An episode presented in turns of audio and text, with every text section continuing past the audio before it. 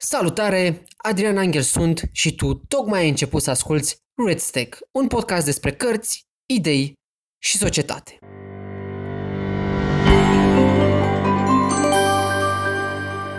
Astăzi vorbim despre viața de apoi. Mai precis, despre o idee care mi-a răsărit în minte în pauza aceasta cu sărbătorile pascale ce tocmai a trecut. Cum ar fi dacă am putea să ne previzualizăm viața de apoi? Să ne conectăm la un aparat care, prin intermediul unei căști cu electroliți, care e așezată pe capul nostru, să putem vedea pe un ecran cum ar putea arăta, chiar și în fragmente, viața noastră de apoi. Imaginați-vă doar. În acest sens, putem formula o teorie, hai să spunem momentan fictivă, ca să avem un tărâm pe care să ne jucăm puțin cu imaginația. Viața ce este? Pe lângă faptul că e o forță cosmică, nemărginită, așadar infinită, autoorganizatoare și autoregeneratoare, când putem gândi viața? Când putem noi emite opinii despre viață? Când putem noi vizualiza viața într-o perspectivă de ansamblu? Desigur, lucrul ăsta vine prin experiență, dar și experiența de unde se trage? Pe primul răspuns care ne vine în minte ar putea fi atunci când suntem conștienți. Cu alte cuvinte, atâta timp cât avem o conștiință, putem să gândim și să experimentăm conceptul de viață. Îi putem găsi definiții, o putem înfrumuseța cu nenumărate epitete, putem scrie poeme, piese și așa mai departe. Dar cel mai important, relaționăm în mod direct cu ea și suntem o parte, chiar dacă mică, din ea. Suntem la rândul nostru o formă de viață. Dacă singurul moment când putem experimenta viața la parametri normali este atunci când suntem sănătoși mental, neafectați cerebral în vreun fel, înseamnă că viața se rezumă la conștiință. Cât timp suntem conștienți, există viață. Când nu mai suntem conștienți, automat și viața dispare. Prin urmare, putem în același timp considera că atunci când ajungem în porțiunea de rem a unui vis, viața așa cum o știm nu mai este la fel. Când visăm, primim porți distorsionate a unei realități imediate. De câte ori ne-am trezit speriați de un coșmar care nu avea niciun sens sau cu o amintire amuzantă în urma unei nopți în care s-au întâmplat tot felul de lucruri iraționale. Dar mai ales, cum rămâne cu diminețile când, deși știm că am dormit, ba chiar profund, ne trezim mai obosiți decât ne pusesem în pat înainte. Știți voi, ne spunem așa morăcănoși, frate, iar m-a alergat un maraton azi noapte. Uneori această stare se leagă de visul avut. Dacă a fost un vis agitat, atunci și oboseala de dimineață se explică.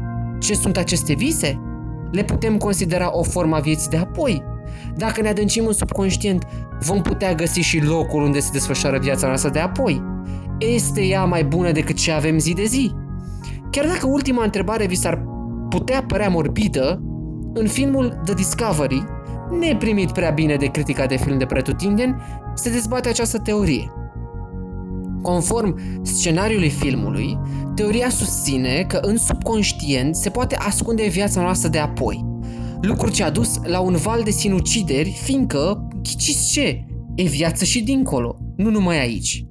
Ulterior, filmul devine mai mult o dramă romantică și lasă toată această idee pe un plan secund.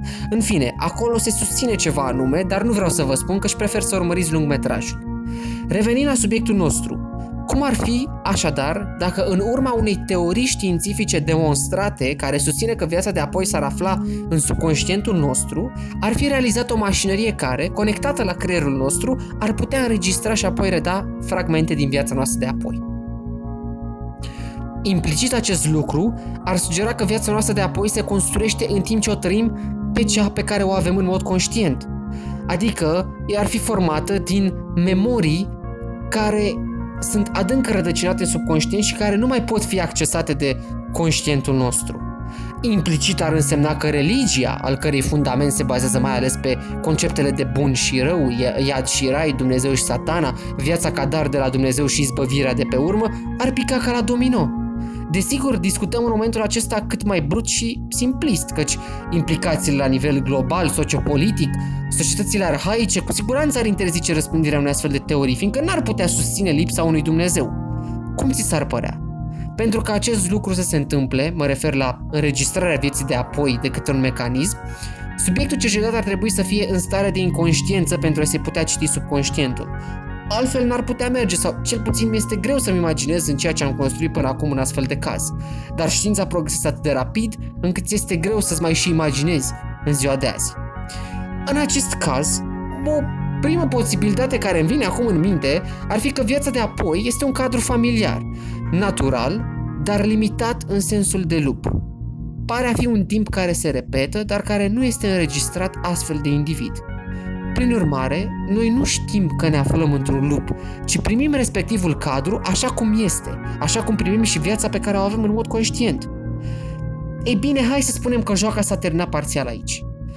Teoria despre care v-am vorbit este mult mai vastă. Cei drept i-am zis fictivă la început pentru că nu respectă toate condițiile generale ale acesteia. Adică am înflorit-o eu pe alocuri. Teoria se numește The Theory of a Natural Afterlife sau Never Ending Experience.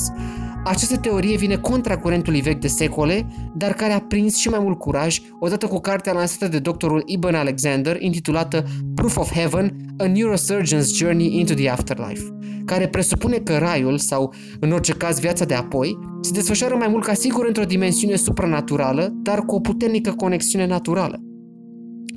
Această teorie vorbește despre cum, sub analiza subiecților care au avut o experiență de moarte, practic au fost în moarte clinică și au revenit, se poate regăsi și viața de apoi, care să lăsluiește, se pare, în subconștientul nostru pe undeva.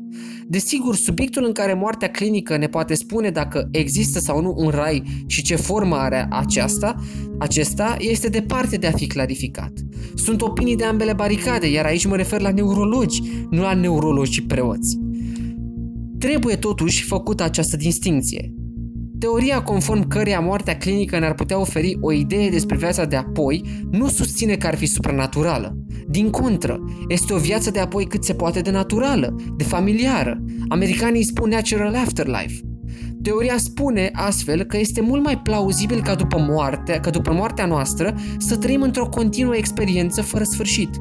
Practic, timpul nu mai este sesizat, exact ca atunci când suntem în pântecele mamei. Sau imaginați-vă că sunteți sub anestezie sau într-un somn profund. Timpul încetează să mai existe în momentul acela, dar nu existăm în continuare. Ba chiar și corpurile noastre în REM sunt paralizate dar nu existăm în continuare. Ei, astfel se face că, prin analiza experiențelor avute de subiecții aflați în moarte clinică, s-a ajuns la această teorie conform căreia viața de apoi poate fi explicată și poate fi cercetată prin intermediul experiențelor de genul acesta. Este doar un pas de la NDE, adică Near Death Experience, până la NEE, adică Never Ending Experience. Se pare că pasul acesta este făcut în momentul în care organul nostru, creierul, încetează să mai funcționeze. În concluzie, ce părere ai despre această teorie? Dar despre joaca noastră de la începutul episodului. Te duce să-ți înregistrezi viața de apoi ca să vezi cum arată? Dar dacă viața de apoi ar fi doar trăirea celui mai mare regret din viața anterioară, o luptă în care să încerci să schimbi cursul evenimentelor, cum ai considera aceste lucruri? Știți că la noi e vorba aceea cu s-a dus într-un loc mai bun. Este oare adevărat un loc mai bun? Sau este o prelungire agonizantă a vieții anterioare? Sau poate chiar este ceva supranatural? Aștept răspunsurile voastre în articolul de pe blogul meu pentru acest episod. E primul de cum intrați, ca să știm o treabă. Îți recomand să urmărești pe Netflix The Discovery. E un film SF drăguț, nu o capodoperă cinematografică, dar pentru idee merită urmărit. Adrian Angel sunt, Îți mulțumesc că asculti acest podcast, iar de-ți place, recomandă la prieteni, familie, animalului tău de companie, deși s-ar putea să nu înțeleagă prea multe. În fine, pe Anchor.fm uh, e de găsit podcastul, dar și pe adiangel.ro, unde găsești toate modalitățile de abonament. Cum am spus, în articolul de pe blog cu acest podcast găsești trailerul pentru filmul pe care uh, vi-l recomand, precum și referințele din cadrul conținutului podcastului. Pe data viitoare!